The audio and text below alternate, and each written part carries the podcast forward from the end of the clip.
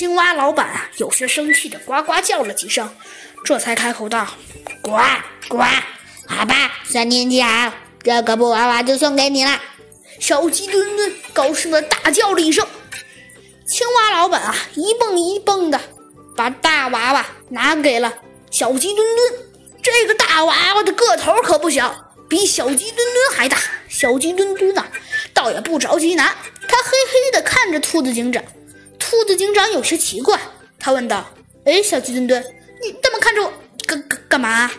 嘿嘿，小鸡墩墩傻笑道：“哦，对了，兔子警长，这个大布娃娃我就送给你了啊，送送给我了。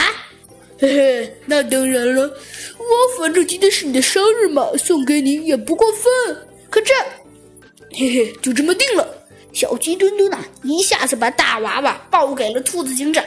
小鸡墩墩不由分说呀，就把兔子警长的大布娃娃交给了兔子警长。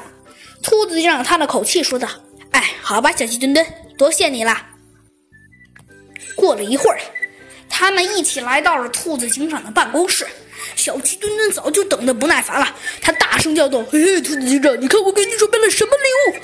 然后啊，他拿起一个大袋子，一下子就搁在了兔子警长的椅子上。他一边擦着汗，一边说道：“嘿，还挺重的。”然后啊，他嘿嘿的再次傻笑道：“嘿嘿，兔子警长，嘿嘿，兔子警长，我送给你的，呃，我送给你的是一个，是一个拳击手套，你看看。”然后啊，他就打开了包裹。但是打开了包裹之后啊，神奇的事情就出生了，竟然那里面不是拳击手套，